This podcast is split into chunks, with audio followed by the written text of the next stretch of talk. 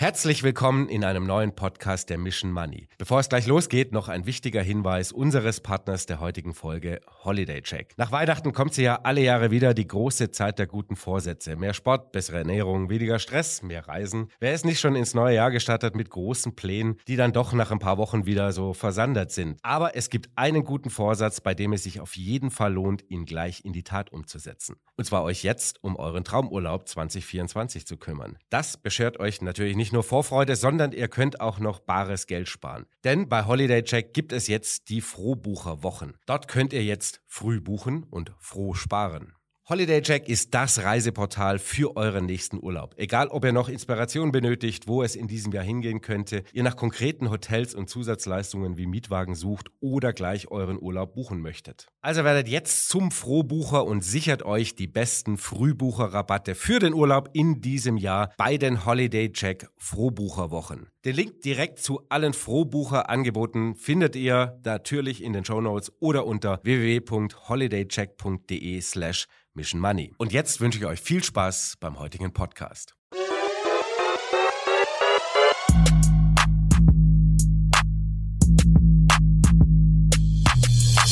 Servus und herzlich willkommen in einem neuen Video der Mission Money. Ja, heute wollen wir mal schauen, wie ein erfolgreicher Milliardär eigentlich sein Geld so investiert und das seiner Kunden und wie er den Markt im kommenden Jahr einschätzt. Äh, dazu haben wir einen spannenden Gast aus den USA. Er ist äh, Milliardär, seit vielen Jahrzehnten erfolgreicher Investor, ist auf der Forbes-Liste auch ein bekannter Kolumnist. Er war schon mal vor 2019 war es zu Gast bei der Mission Money und ich kann jetzt sagen, welcome back, Ken Fisher. Thanks for having me. It's an honor and pleasure to having you on the show. Um, let's have a look back to this year. Um, most economists were predicting uh, a recession for the US economy uh, over the year. And um, yeah, what we saw was a little bit different. Um, economic growth getting stronger and stronger over the year. So why were they all so wrong? Well, Peter, I guess you could view that two ways. One is economists have never been very good at forecasting anything anyway. So why should this year have been different? When I was young in university, I studied economics and came to the view then that it wasn't very good at forecasting. The reality, however, is that often people confuse things. And one of the things that was confused a lot in this year was that rolling into the year, you had a hangover from pessimism from 2022. A lot of the superficial indicators like the yield curve inversion or the leading economic indexes all pointed to recession. And then there's all the other things to get worried about, like the continuing Russian Ukraine war and oil and geopolitical and da da da da da da da da. And, and the, the impact of all of that is that they miss the bigger picture, which is that 2023 was an evolution of a relative return to normalcy from what had been an ongoing, very abnormal period. COVID, the lockdowns associated with COVID, the fast bounce backs, the overexpansion of the quantity of money globally by central banks, then the Ukraine war, the rise of inflation, all of those things in 2022 were all very abnormal and what felt to a lot of people like they were being attacked by a hive of bees. And what they missed is after all that, you remember the supply chain shortages, all of these things. But in 2023, those things are all smoothing out and returning to a more normal world, more normal growth rates, not perfectly so, but more so.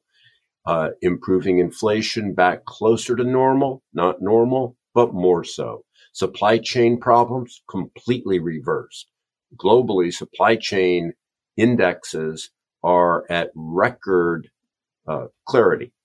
and you just go through, through, through, through, and it's missing the re- relative return to normalcy, which is ongoing right now and probably continues well into 2024. Mm. Uh, and now this uh, uh, this year, the forecasts for 2024 are, you can say, all over the place. Um, so they are very uncertain of what can happen next year. That makes it very interesting. What what would you say is your scenario for the U.S. economy in the next year? So let me just ladder on top of what I had said before. The relative return to normalcy should continue. That will continue to get people surprised as they keep looking for problems around every corner and skepticism remains relatively high. Uh, when you look at, and, and I've done this for decades, when you look at professional forecasters' forecasts for the stock market, what they can agree on a year out doesn't happen because that's what's already been pre-priced in the marketplace. I've done this over and over and over, and therefore what they can agree on becomes what isn't likely. When you look at currently professional forecasters forecasts for the market, what I used to always like to say was that professional forecasters as a group are wronger, longer, and stronger. But the reality of, of, of current forecasts is for a median return of 2.9%. And only 15% of professional forecasters forecasts are above the long-term average of history. 24% are negative returns. And therefore what's least likely is returns that cluster around low single digits, slightly negative or a little higher. And what's more likely is something that's either much worse, tied to some big shock, or much better, which is what I think will happen. I think the economy is going to continue to move along okay. The um, stock market should have a good year for a whole series of reasons. And one of the big things that people miss is that these things like the yield curve don't work right now the way they've traditionally worked because of things that happened during COVID. Consumers became flush with cash.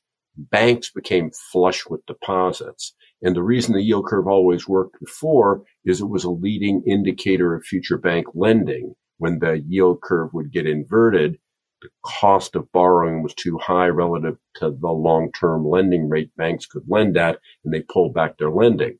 This time that didn't happen because the bank's cost of deposits globally was so low that they continued to have positive gross margins, net interest margins from lending.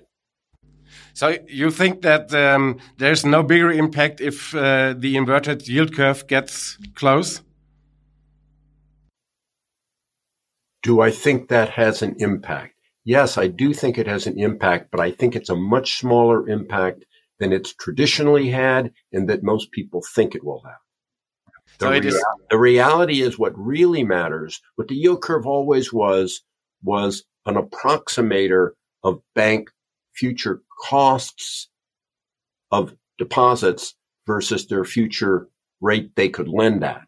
And when that got knocked out of whack, then that caused banks to react.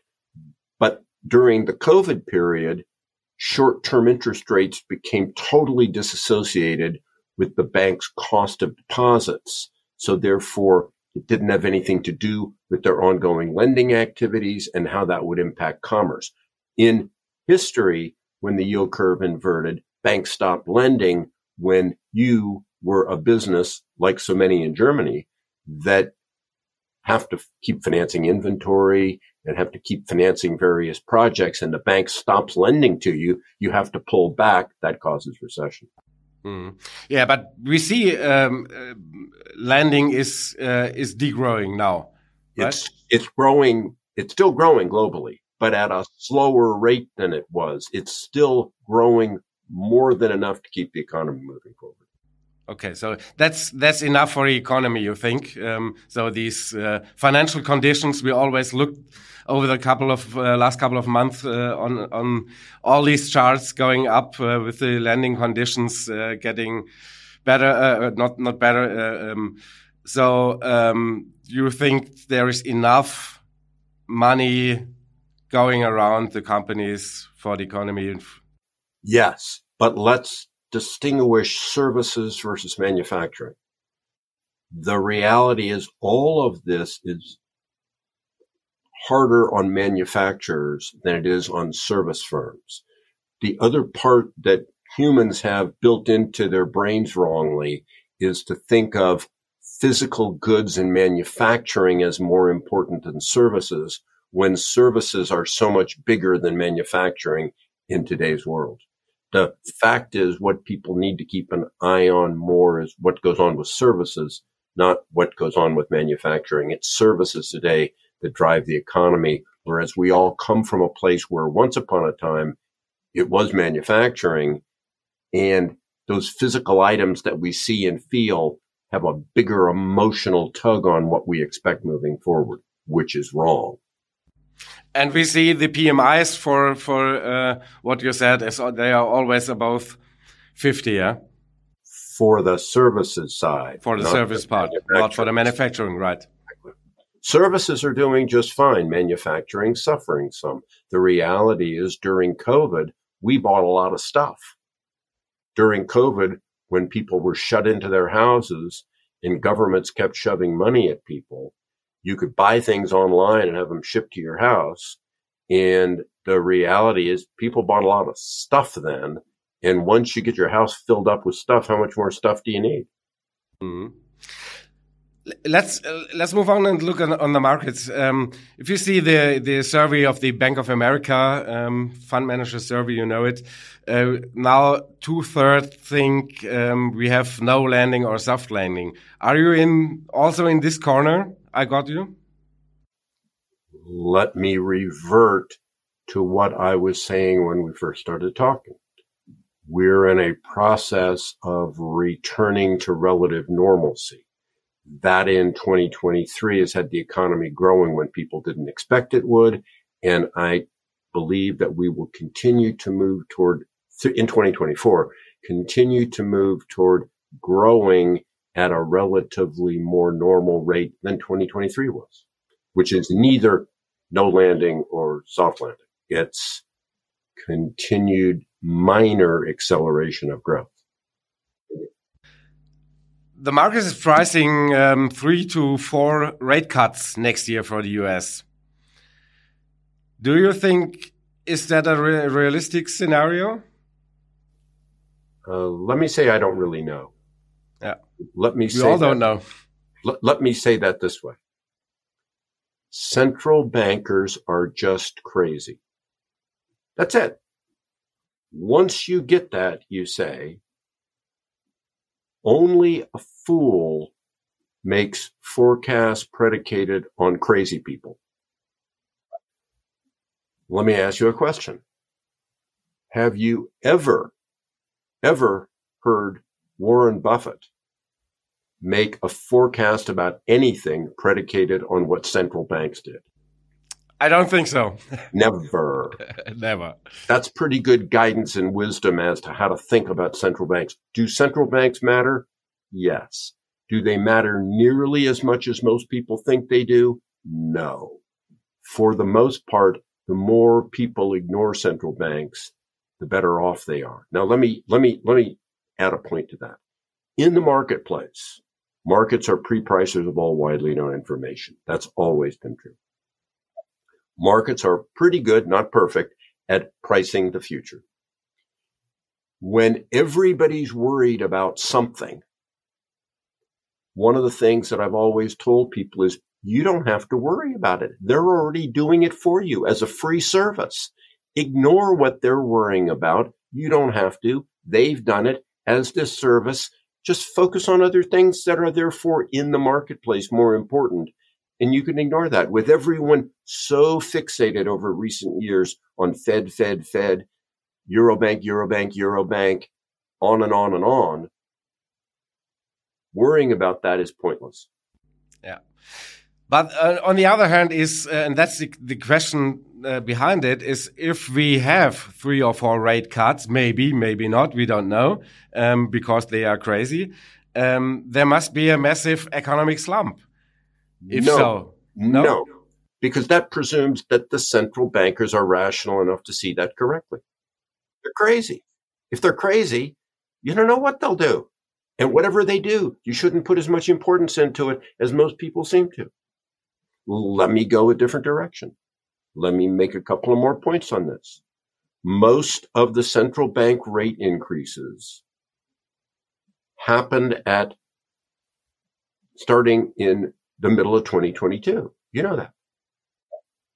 From October 2022, we only had gotten about a third of them. And the stock market's been up steadily. And in Germany, in the DAX, not on an inflation adjusted basis, but on an absolute euro basis, the DAX is at all time highs. The fact of the matter is people believe things like rising interest rates make stocks go down. All you got to be able to do is look at the very, very long history of stock prices and the very, very long history of interest rates to know that there is no correlation there. When I say that, correlation doesn't prove causality, but a lack of correlation proves a lack of causality. And actually, long-term rates rising or falling has a slightly positive correlation with stock prices. That is, when long-term interest rates have gone up, there's a slight correlation, not strong enough to believe in, for stocks to go up also. And when long-term rates have fallen, a slight tendency, not enough to believe in, for stocks to fall. That's exactly the reverse of what most people think. Hmm. I, I so, find it amazing that people continue to think the things they think when two things that you can measure precisely as to how they wiggle together or don't don't confirm what they believe.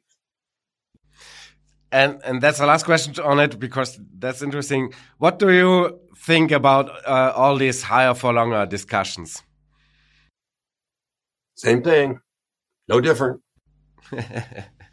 um, you know, you, you, you, you know, if you were to think about risks,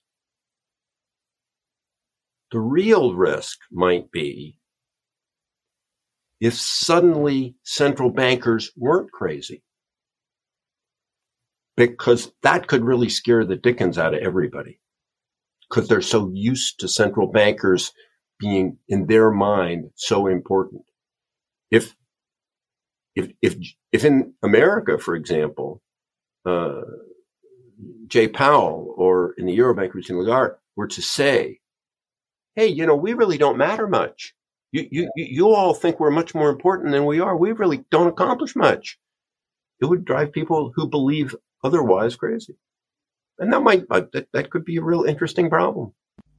Definitely, but uh, too many people listen to what they have to say. That's absolutely right.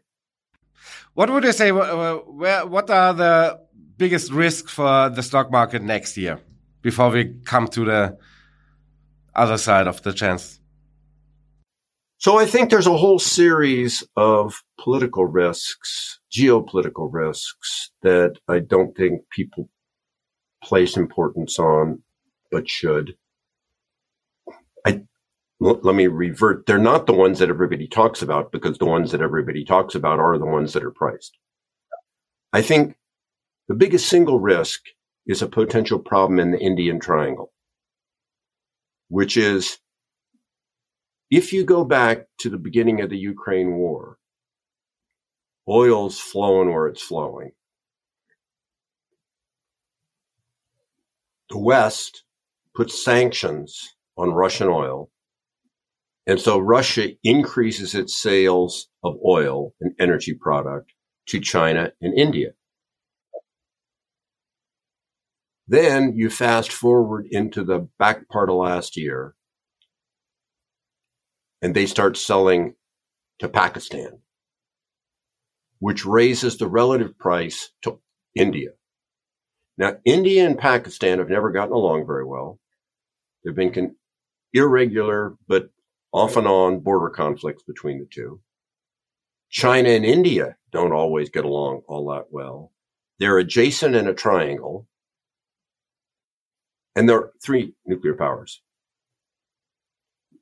That as a potential powder keg is actually a much more realistic risk because America and the West only really have the ability to engage currently in two military theaters at once, not the ability to engage in three or four. And as soon as you would have a third that we would have to try to play some side in, which presumably would be aligned with India, you now get to the point where it becomes obvious to everyone that we couldn't handle anymore. And that would be a big scare to the market. Other scares in the geopolitical realm are just simply what you might refer to as agedness. You take people of the age of President Biden or former President Trump. They're both of an age where in the middle of the stress of a campaign, one of them could drop dead. Both of them could drop dead. Heaven forbid in that process, what happens after that, nobody knows except for people would become very concerned and uncertainty would go through the roof.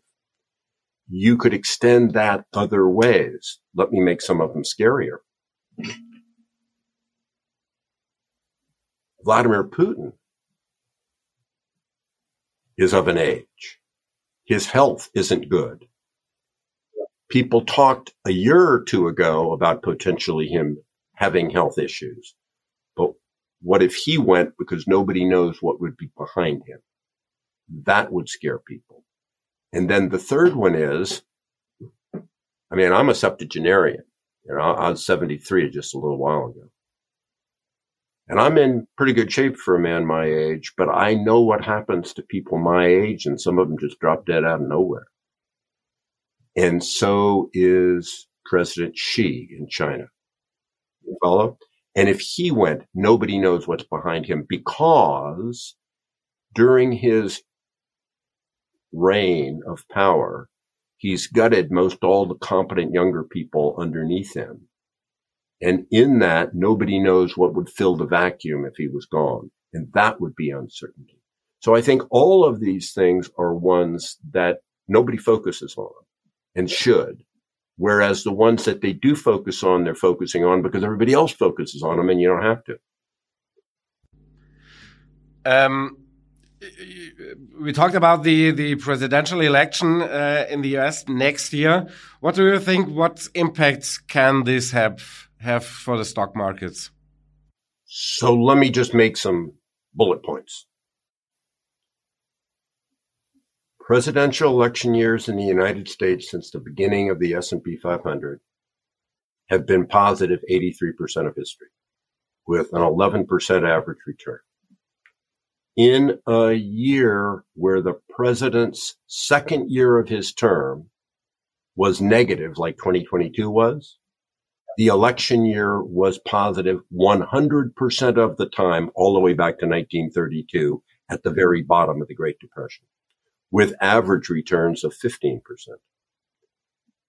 When we have a Democrat running as president for reelection, the returns during the presidential year have been relatively irregularly staggered throughout the year. When we've had a Republican president running for reelection, the returns have tended to be back end loaded in the back half of the year. But this time, because it would be President Biden running for reelection as a Democrat, you probably have a pretty good year and it's probably pretty steady. And that's also perfectly parallel to what I've uh, referred to earlier uh, tonight in this as a, a relative return to normalcy. Let me just make one more point. And I've written about this lots of times, lots of places, including focus money. The fact is, in my opinion, this period is closest in history by far in so many ways. There are differences, but more parallel by far to the markets of 1966 being like 2022, 1967 being like 2023, and 1968 being like 2024. And therefore, the political impact should be positive. The reality at a different level is simultaneously you have in America Senate elections and House of Representative elections. But in both those chambers, the makeup of the elections is such that neither party can have a huge swing. They can only have a little swing in favor or against them. So the Republicans may pick up some seats in the House or they may lose the House because they've only got a three seat majority as we speak today. But in the Senate, they may pick up enough to take the Senate. They may not.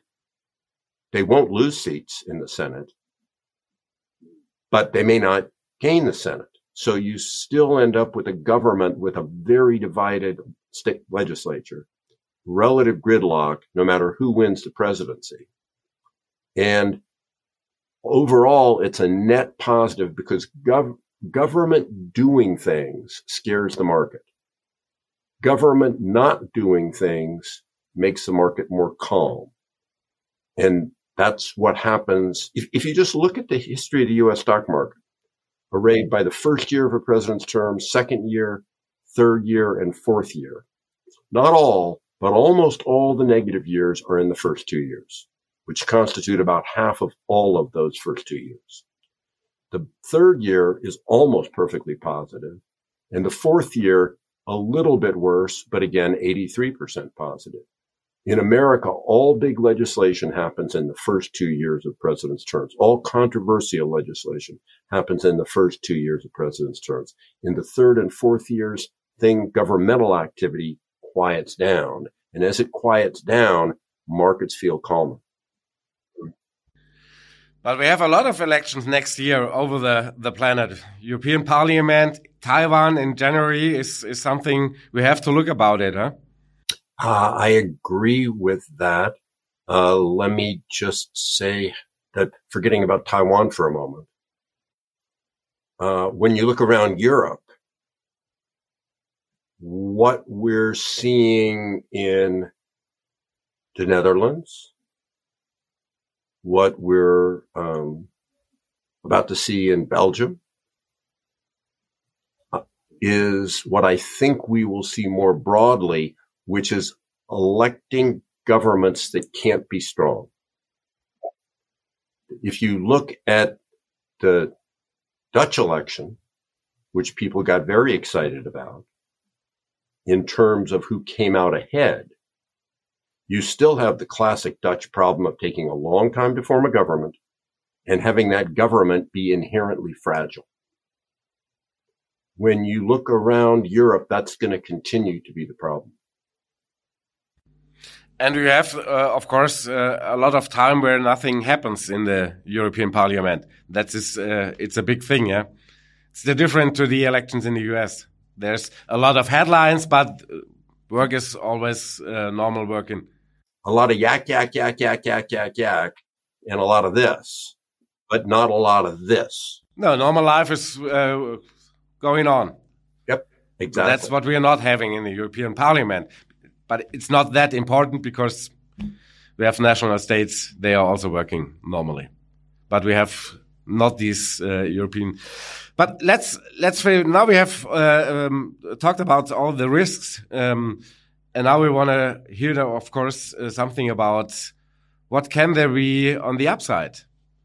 So I revert back to what I was saying about the U.S. market relative to politics what I said earlier about this period of 2022, 23, and 24 being like 1966, 67, and 68, it ought to be a good year in the equity market.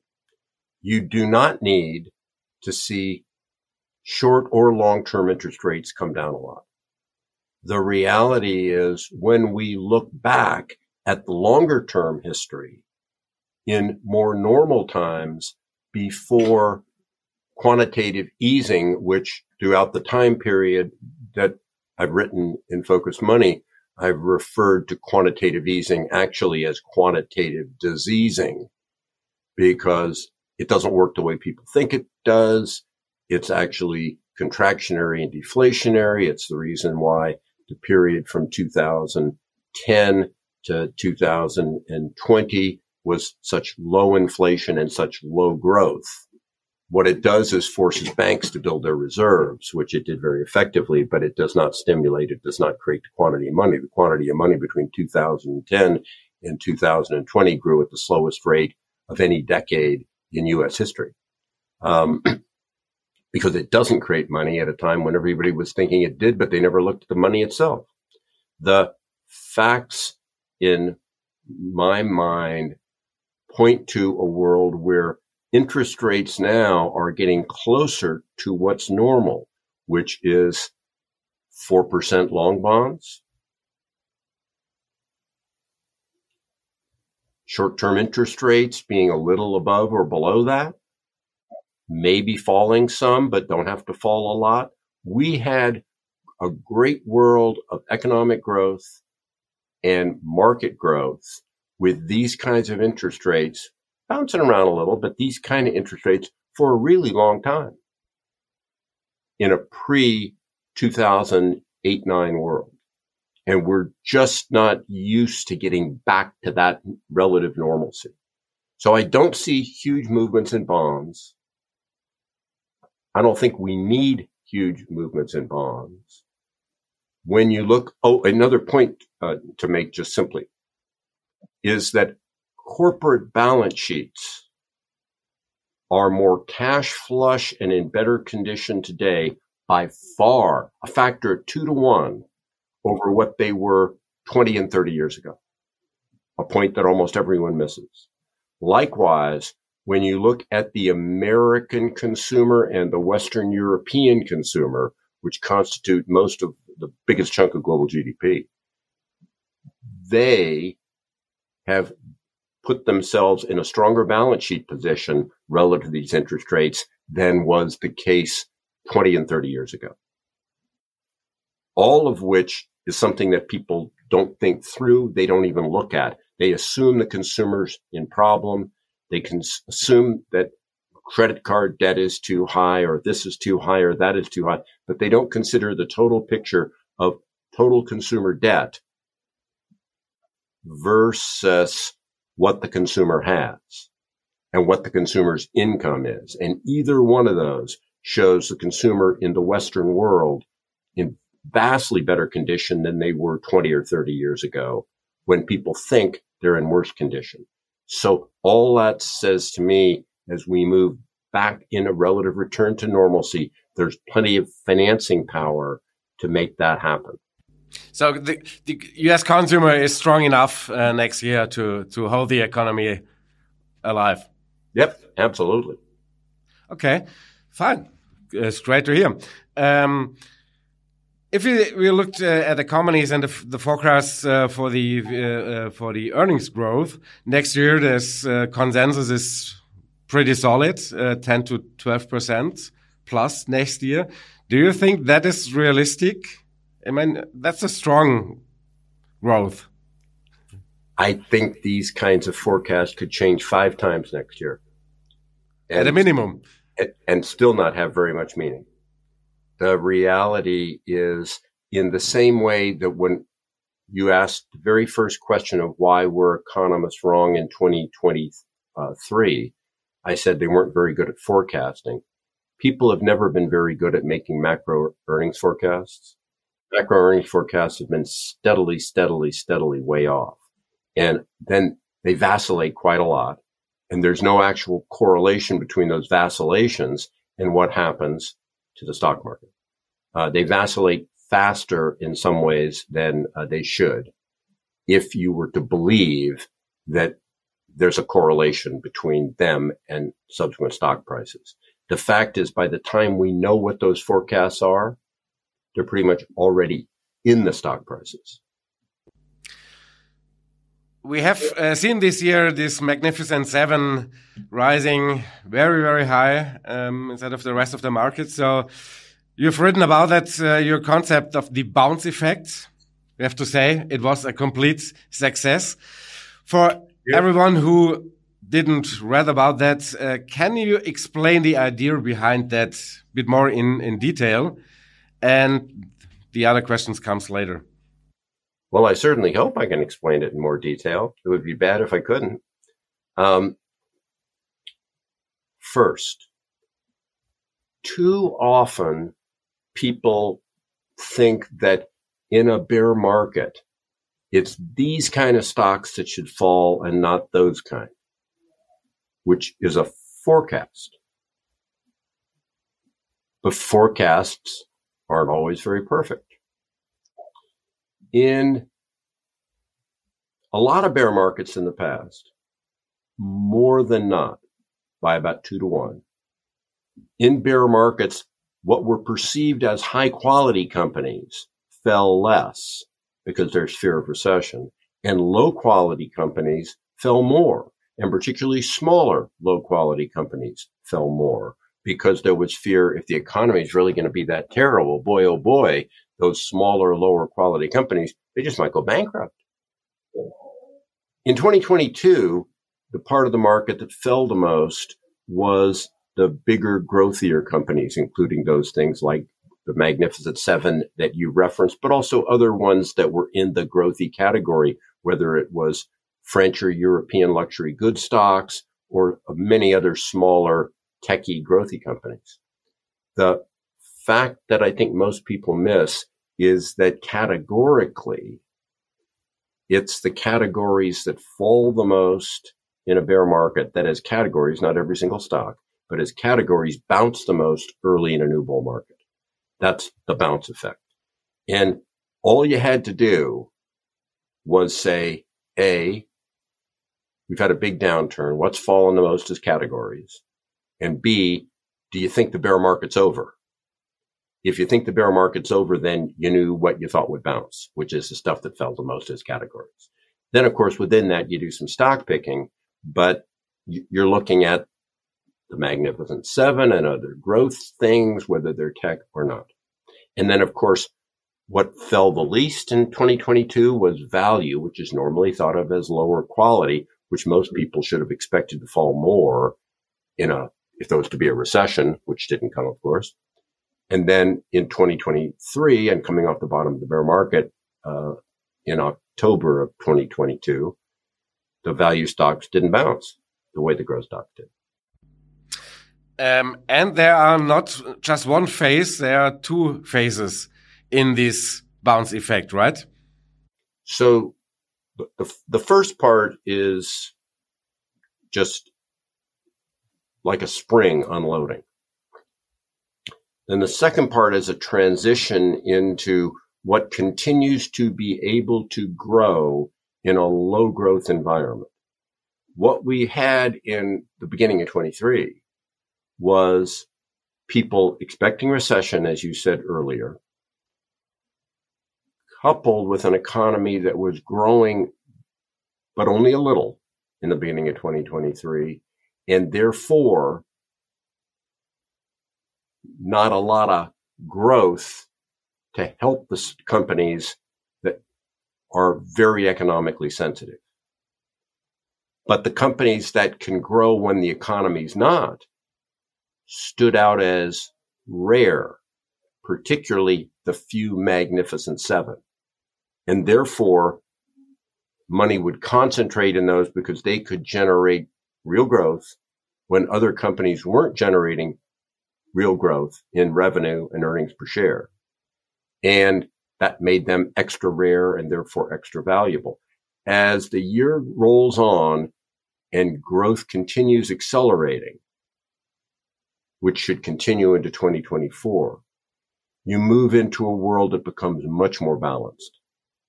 Because as the growth rate of the economy continues improving, you get more benefit for the companies that can't grow inherently that are more economically sensitive, typically the value ones.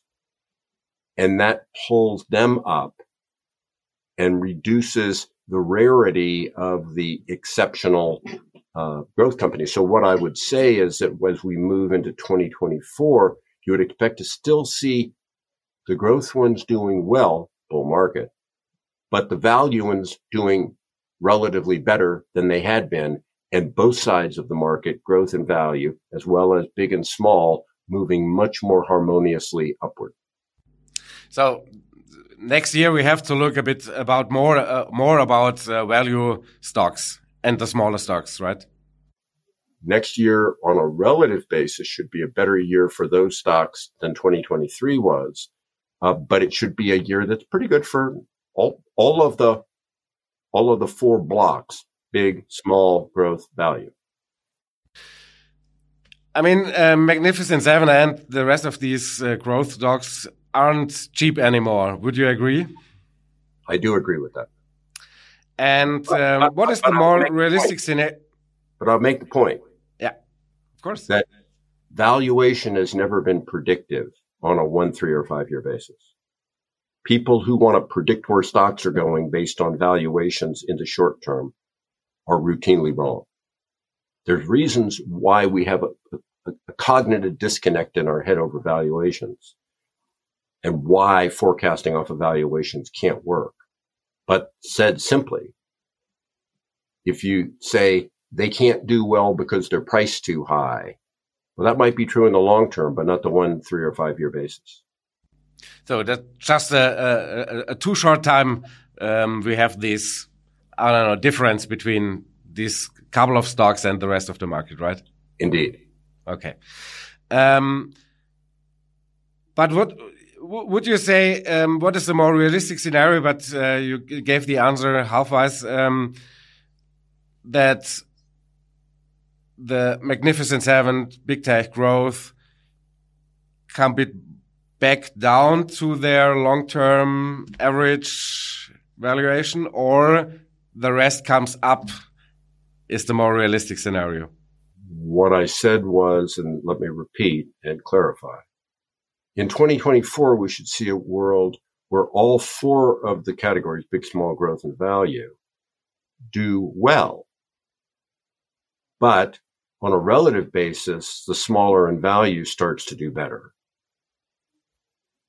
But it's not that some of that, I mean, uh, at any point in time, some stocks are falling intuitively, but it's not that the big and growth or the magnificent seven will go down it's that they'll grow up smoothly, but the spreads between growth and value, big and small, shouldn't be extreme. It should be a more harmonious bull market next year than we've seen in the last couple of years. Okay, so now we talked about a lot of uh, about the U.S. market. What's about the rest of the world? Um, will Europe stay rather weak in the next years? So Europe is mostly a smaller and value stock world, so it ought to be doing relatively better next year. Let me say that Europe has inherent structural problems that keep its economy from growing at the kind of rate that some emerging markets and or America grow at. Europe's got a bad regulatory system for growth. Uh, the principles based regulatory system of Europe as opposed to America's rules based system is a disadvantage because it creates ambiguity for companies. And where you've got ambiguity in rules and regulations, companies tend to be more cautious. There isn't the laddered financial structure for growth in Europe that there is in America or the governmental commitment to fund growth that there is in China. Uh, if you look, for example, at um, America, you have a vibrant venture capital community, a vibrant private equity community, a vibrant public debt and private debt market. But if you take just, and I'm making an example off the top of my head, if you look at the 10 largest private equity firms in the world, eight of them are in America and none of them are in Europe. And then finally, if you just look at hours worked per year, Europeans on average work less hours per year than the global average and less average per year, let's say, than America. The reality is less hours worked tends to translate into less output and growth. And so there's these structural problems. But Europe's stocks next year, I think, should be doing better than they have been because Europe, not 100%, but mostly is a more value oriented world. And in the United States, tech is 38% of the value of the US market. In Europe, it's 11%. In some European countries, it's 0%. The fact is, when tech does well, that helps America. When tech does badly, that hurts America and vice versa for Europe. And so in this environment, the structural features there uh, are longer term problematic for Europe. If Europe wanted to be richer and close the wealth gap between it and America, it would focus on doing that, which would said simply reverse a lot of the things that I just mentioned. If you want to see the poster child uh, for turning an economy around in Europe, it's Ireland, where they went from a low growth, poor agricultural economy 30 years ago to what's now of any major country, the highest income per capita and a good growth rate. And what's about Japan? It's it's uh, like everybody's darling uh, at the moment. Everyone loves investing in Japan. Do you agree with that? Um, yes and no. Japan is also more of a value market, and it should benefit from that next year. But whatever's popular is a problem. And the fact that it's popular is by itself a problem uh, you'd really rather have the things that have the right qualities to do well, but are not popular. And that would speak more toward Europe. And then there is, of course, uh, this one big thing, we call it China. Um, do you think there is a bigger comeback next year? So China will certainly try, and it may have a 2024 bounce back. Uh, let me step back. If you take the American market and the European market, stock markets, they correlate pretty highly. The correlation coefficient of US stocks to European stocks is high no matter what period you take. Up, down, longer term, shorter term, the last five years, the last 40 years. China does not correlate tightly with the global stock market. I will say, and few people say this, China is today in unrecognized secular descent. Its heyday is over. It is falling apart. It's falling apart for many reasons. I'm not suggesting it will go away, but what's happening to it is different, but is similar to what happened to Japan starting in 1990. It's got a world where Xi has pulled in liberty and restricted it, increased regulation and strangled the businesses that existed, that doesn't have that orientation toward innovation and growth, but is more of a copycat world, and has a significant problem with aged population. And as I mentioned earlier, uh, in mentioning President Xi, he, he has carved out and largely eliminated in brutal format anybody that had any capability in their brain to be a challenge to him to create his own supremacy. He's got that supremacy, but he's squelching their economy. And so they've also overlevered themselves. And China has so many more problems than I think most people believe to be able to continue the kind of growth. Now, mind you, if you step back and look at this year's final growth forecast for China, they're just a hair whisker below the actual growth that was achieved in 2019. And China, which started at these very high growth levels decades back, has had steadily slowing growth rates because it's gotten too big to continue to grow at those fast rates. And so while it may have a bounce back, to your point, to your question, the bounce back is in a range that's this big. It's not in a range that's that big. It's not going to bounce back to the kind of growth rates it used to have. That's not possible at its size. And with the squelching of liberty and capitalistic abilities that China has engaged in under President Xi, its ability to create unexpected upside is not as great as some people think. Now, let me make one more point. Uh, you, you may have figured out, anybody that's read me for any long period of time has figured out that I'm a big fan of capitalism. Capitalism creates all of the stuff that's new and different and better than stuff we had before, whether it's via technology or just some crazy person uh, close to Germany and Denmark that said these Legos will be pretty good for kids. It's the innovation and coming up with the never yet done thing, which many times fails, but when it works, changes the world.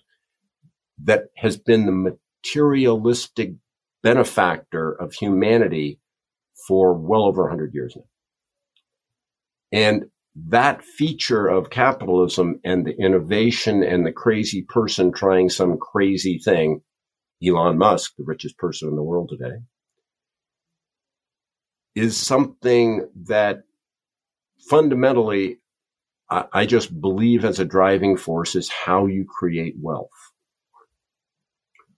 When we look at China, that's not there now.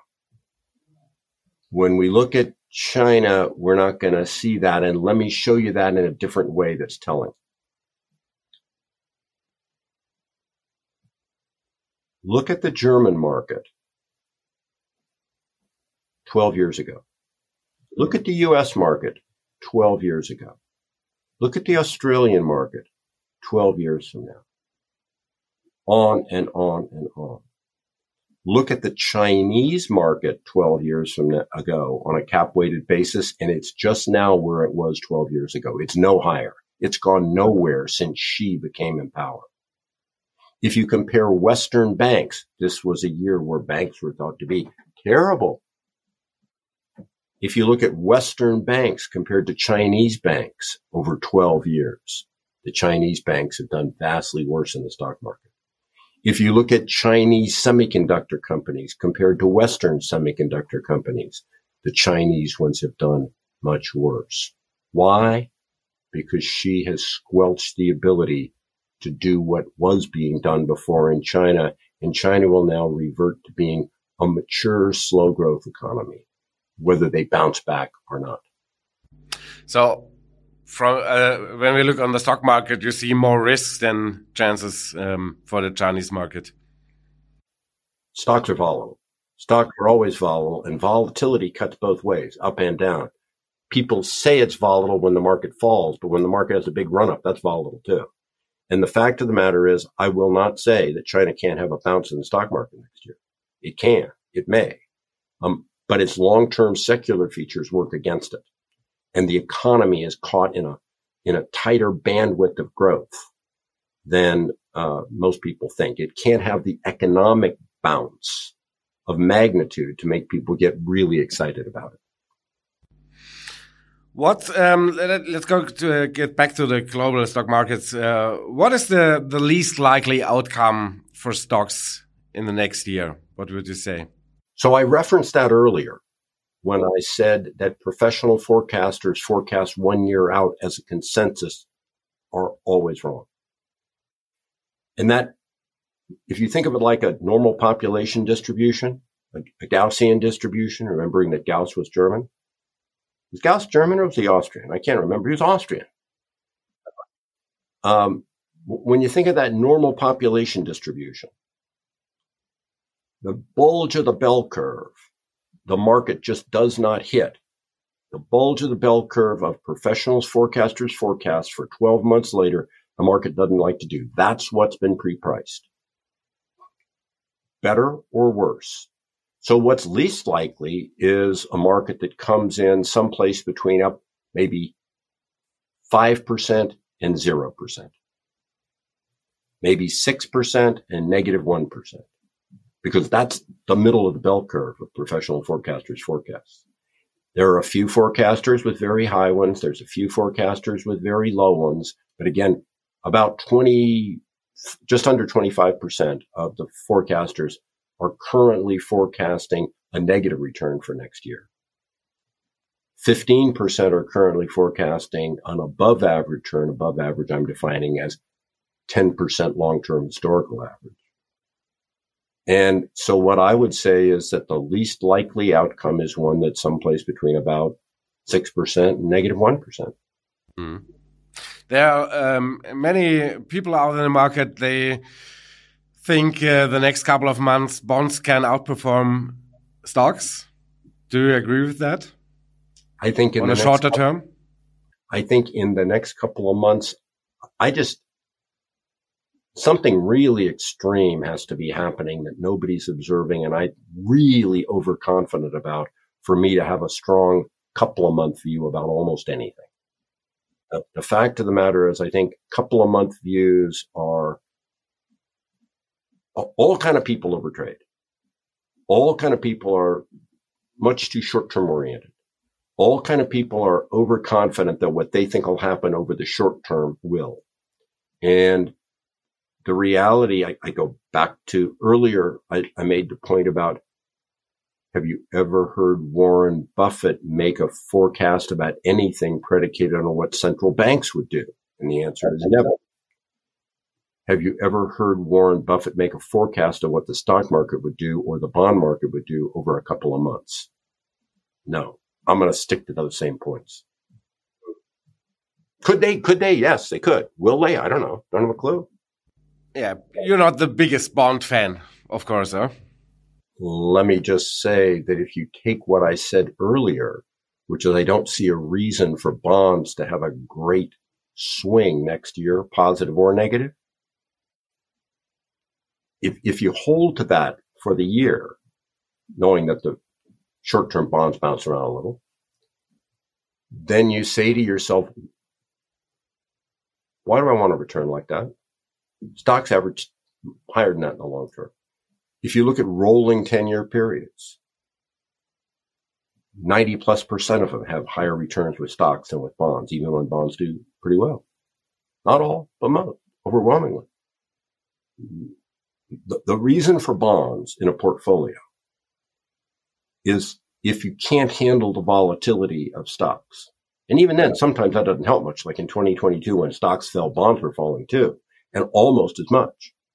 So that didn't really work.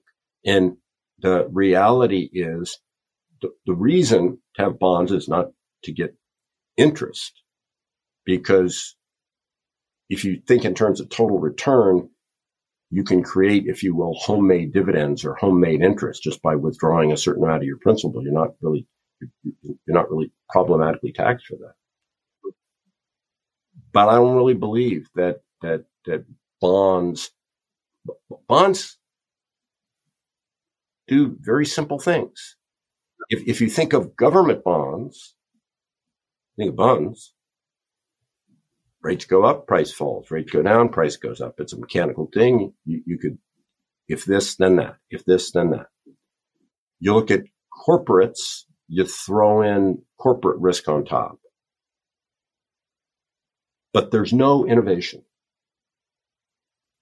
Capitalism is reflected in aggregate in stock prices over time, which includes all that innovation that I referenced earlier, captures it and the value of it to humanity. The reason stocks have done better consists not, not all the time, but overwhelmingly and most all of the time than bonds is because of that innovation in capitalism that gets incorporated into the wealth that's translated into the price of equities eventually.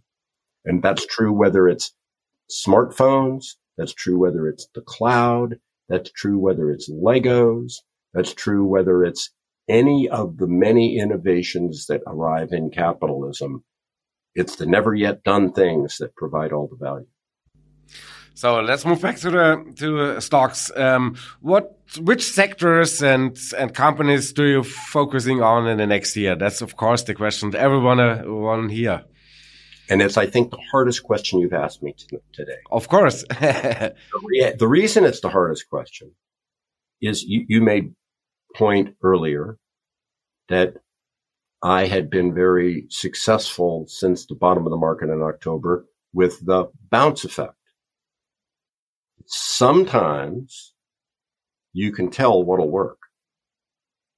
Bear market, what falls the most as categories, bounce the most early in the next bull. It's not that hard to do if you get that that's how markets work. But I mentioned also earlier that I consider 2024 to be a year where big, small growth and value tend to have much more harmonious and similar returns in a bull market. And that means you have to pay attention to more things and getting more things right is harder. So what I would say is that this is a year where it becomes more of a relative stock pickers year, less of an industry pickers year.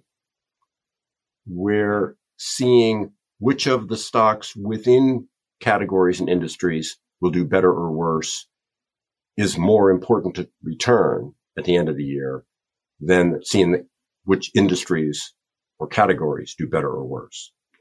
And that's all harder to do. And so I don't, I don't have a lot of confidence that I'm right in any of my views about stocks or industries at this point in time specifically. I don't feel like pounding the table on, I mean, you, you got to own stocks, so you pick stocks but I have lesser confidence in these are the ones that are going to beat the market in 2024 than I had at the beginning of 2023 that growth and big would do well because growth and big had done worst in the bear market. But from from your point of view, what um, what are the important uh, I don't know key figures uh, for you to find attractive stocks? So let me backpedal from that for a second and say it depends what you're looking for at a moment in time. Let's say you're looking for growth stocks, or let's say you're looking for value stocks. You're looking for two different things. If you're looking for growth stocks, the key is A and B what's the company's gross operating profit margin? Because you can't fund great growth internally if you don't have a great gross operating profit margin. Cost minus cost of goods sold. So the first, the A is, does it have a great cost of goods sold? And when I say great, what I mean is cost of goods sold, that's over 45%. Excuse me, I, I said that exactly backwards a gross profit margin that's over 45%, a cost of goods sold that's under 55%. But many of the great growth companies have gross margins of 55, 60, 65%. That's A. B, can and does the company translate that into growth? You'll see some companies that masquerade themselves as growth companies. They have good growth margins, but the sales never seem to go up much. They've got some exotic product. It sounds really great, but somehow something's missing and they're not getting the revenue. So one part is, have they had a good gross margin in recent years and has the good gross margin translated into good growth? And then finally, is the future plans of the business consistent with what they've been doing? On the value side, it's different than that. In the value side, it's really about their market share more than anything else. Mm-hmm. In value, you assume lower gross profit margins. In value, the companies aren't as inherently profitable. They have lower valuations relative to earnings. That's what makes them value stocks. But they don't have super fat gross margins and they can't use those super fat gross margins to fund growth. That's also why they're value stocks. But who dominates within value? The companies that dominate their industries with high relative market share to their smaller competitors. And so in value, what you really want as value starts to emerge are the companies that within value sectors are the dominant market share players. They've got the biggest market share. That's what you're typically looking for. There's a lot of work to do next year, I think. So let me, let me, let me, I've mentioned Warren Buffett twice before. Let me offer a, a, a third Warren Buffett phrase that's important for people to keep in mind. Analyzing management is important, but it's also important to recognize that a great business model or a lousy business model is hard to overcome for any management. And I'm paraphrasing Warren Buffett's line. I may not be saying it perfectly, but it was more or less to the point that when a great management encounter takes over a lousy business model or a lousy management takes over a great business model, it'll be the reputation of the management changes, not the reputation of the business. And this, I believe in 2024 is a year where you want to focus more on those What's the model of the business? Not so much on how great is the management. Yeah, again, a lot of work to do. But there's one uh, asset class we didn't talk about. Um, we have seen this week uh, a new all-time high for gold. Indeed. Is gold something investors need in their portfolios? You know, I should have thought about the fact that you'd asked that question because Germans in particular and, and Germanic speaking countries in particular. All gold fans here, yeah. Always had a fan. I'm personally not, but uh, a lot of uh, our viewers. So let me make a couple simple points. When I was young, I tried to uh, invest in gold, and my timing was terrible. I was so bad, so wrong, so consistently that I made a solemn vow in the name of good luck to never have a forecast about gold again ever. And so I have. Let me make the next point. One of the things that I know about gold, and I've written about this quite a lot, is that gold has an okay long-term return, but it gets all of it out of a tiny percentage of its time. That is, stocks rise about two thirds of the time. Gold loses price 85% of history and makes up for it in 15% of history. What most people do is they buy gold when it's up. And then when you've got years after that where it underperforms, they get out close to the bottom. It's, if you can time gold, you don't need any advice from me at all. Now, let me, let me, and, and that, that's of course also true of silver and, and, and what have you. But let me, let me make a further point on gold some people, not so much, not so much Germans, but some people believe that you should hold gold as a hedge against, let's say, stocks. Yeah. Or inflation. If you actually do correlations on those two, you learn the following.